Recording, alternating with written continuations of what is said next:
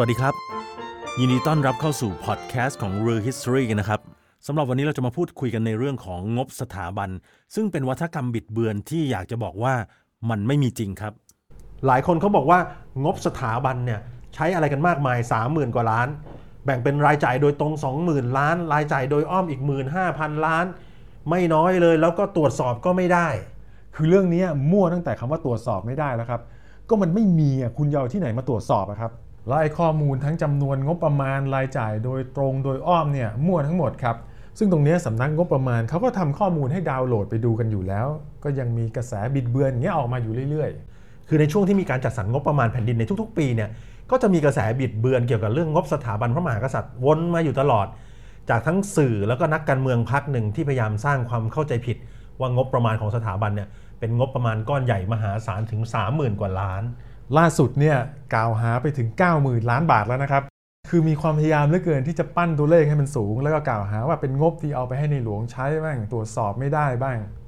จริงๆ แล้วมันไม่ใช่เลยนะครับ จากร่างงบประมาณรายจ่ายประจำปี พศ 2566 งบส่วนราชการในพระองค์อยู่ที่ 8,611 ล้านบาท ซึ่งนี่ก็ลดมาจากปีที่แล้ว 150 ล้านบาทนะครับ จริง ๆ แล้วก็ลดมาต่อเนื่องทุก ๆ ปีด้วยนะครับ ถูกครับ ถ้าอย่างดูปี 2564เนี่ยงบประมาณส่วนนี้ได้รับ 8,981 ล้านบาท ในปี 2565 ได้รับ 8,761 ล้านบาท ถ้าเทียบรวมทั้งหมดแล้วเนี่ยงบส่วนราชการในพระองค์คิดเป็น 0.25%ของงบประมาณแผ่นดินทั้งหมดนะครับ ซึ่งงบประมาณส่วนเนี้ย90%เป็นค่าดำเนินการ ค่าจ้างเงินเดือนที่จ่ายให้กับเจ้าหน้าที่ แล้วก็บุคลากรประมาณ 14,000 คน ที่เหลือก็เป็นค่าสาธารณูปโภคต่างๆ แล้วรู้ไหมครับ ตัวเลขเนี้ยไม่เพียงพอในการใช้จริงนะครับ รายได้ของข้าราชการในพระองค์บางส่วนเนี่ยมาจากพระราชทรัพย์ส่วนพระองค์นะครับข้าราชการส่วนเนี้ยคุณดูได้จากพนักงานสำนักพระราชวัง ที่เขาใส่อินทนูทอทอนอที่ย่อมาจากคำว่าเงินท้ายที่นั่งไงครับแล้วที่มีคนบอกว่างบสถาบันเนี่ยเพิ่มขึ้นมาทุกปีจากเดิมอย่างปี 2562 เนี่ย 6,000 ล้านบาท อยู่ดีๆ ก็ปรับเพิ่มเป็น 8,000 ล้านบาท เพราะอะไรเหรอครับ จริงๆ จะเรียกว่าปรับเพิ่มก็ไม่ถูกนะครับ เพราะว่าตัวเลขที่เกิดขึ้นเนี่ยมาจากการถ่ายโอนกำลังพล คือในปี 2562 มีการออกพระราชกำหนดโอนอัตรากำลังพล และงบประมาณบางส่วนของกองทัพบบก กองทัพไทย กระทรวงกลาโหม ไปเป็นของหน่วยบัญชาการถวายความปลอดภัยรักษาพระองค์ ซึ่งเป็นส่วนราชการในพระองค์ทีนี้พอมีการถ่ายโอนกำลังพล ก็ต้องมีการโอนอัตราเงินเดือนต่างๆ มาด้วยไงครับทำให้ตัวเลขงบประมาณส่วนนี้เพิ่มขึ้น ซึ่งผมดูมันก็เป็นเหตุเป็นผลนะครับ เป็นตรรกะธรรมดาไม่เห็นเป็นเรื่องผิดปกติตรงไหนอ้าวแล้วที่เขาบอกว่ารายจ่ายโดยตรง 20,000 ล้าน รายจ่ายโดยอ้อม 15,000 ล้าน รวมเป็น 30,000 กว่าล้านเนี่ยเอามาจากไหนกันนะครับ ก็เพราะมีคนไปเหมารวมกับงบประมาณของโครงการหลวง โครงการพระราชดำริไงครับอ๋อ ก็แสดงว่างบอะไรก็แล้วแต่ที่มันเกี่ยวข้องเชื่อมโยงกับสถาบันได้ เขาก็เหมารวมว่าเป็นงบสถาบันหมดเลย แล้วยังมีงบประมาณของพวกหน่วยงานแล้วก็กระทรวงต่างๆ ที่เขาตั้งขึ้นโดยอ้างถึงสถาบัน แล้วก็เอางบเนี่ยไปใช้เองในกระทรวง ซึ่งเป็นจำนวนไม่ใช่น้อย ส่วนเนี้ยก็มีด้วยนะครับ ทีนี้คนก็เลยเหมารวมกันไปหมดเลยว่า ทุกๆ อย่างเกี่ยวกับงบสถาบันหมดเลย ถูกต้องครับ ทีนี้ถ้าพูดถึงโครงการพระราชดำริกว่า 4,000 โครงการเนี่ยเป็นโครงการที่เกิดขึ้นในสมัยของในหลวงรัชกาลที่ 9 แล้วก็เป็นโครงการที่ทำสำเร็จไปแล้วมากมาย บางโครงการนะครับในหลวงรัชกาลที่ 10 ท่านก็ทรงสืบสารรักษาต่อยอด เพิ่มเติมจากโครงการเดิมที่ทำเอาไว้ เพราะฉะนั้นงบประมาณส่วนเนี้ยก็เป็นงบประมาณที่ต่อเนื่องเพื่อช่วยเหลือประชาชนรวมถึงเป็นเงินเดือนค่าจ้างบุคลากรด้วยไงครับ ผมยกตัวอย่างนะครับ อย่างโครงการพระราชดำริเกี่ยวกับการสร้างเขื่อน หน่วยงานที่ต้องรับสนองพระราชดำริก็คือกรมชนประทานใช่ไหมครับ ทีนี้สิ่งที่ต้องดูก็คือโครงการนี้เนี่ย เป็นประโยชน์กับประชาชนหรือเปล่า ซึ่งก็ชัดเจนอยู่แล้วว่าใช่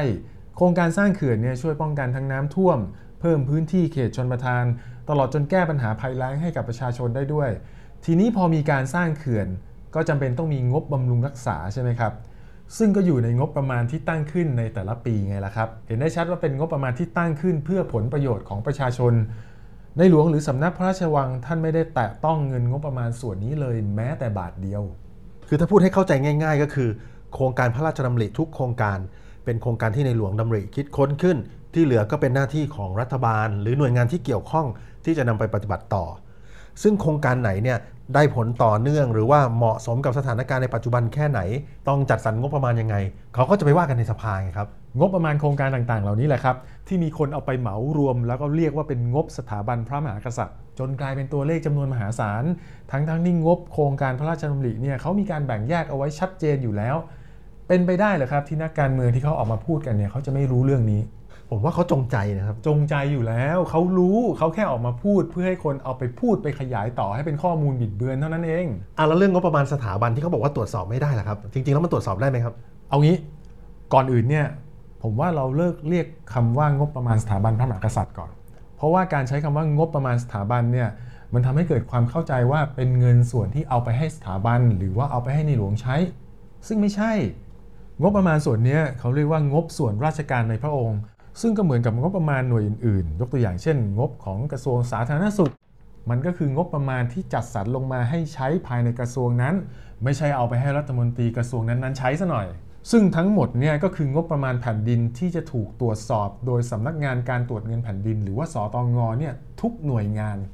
คือที่เราต้องเอามาพูดกันในวันนี้ ก็เพราะว่ามีสสบางกลุ่ม เอาประเด็นนี้ไปพูดในสภา แล้วก็เอาไปเผยแพร่จนประชาชนสับสนเข้าใจผิดกันไปหมด จากที่เล่ามาทั้งหมดนะครับ สรุปได้เลยว่า งบประมาณส่วนราชการในพระองค์เนี่ยไม่ได้มีตัวเลขมหาศาลตามที่มีการบิดเบือนกัน และเป็นงบที่จัดสรรให้หน่วยงานต่างๆ ไว้ใช้ ไม่ใช่เงินที่เอาไปให้ในหลวงใช้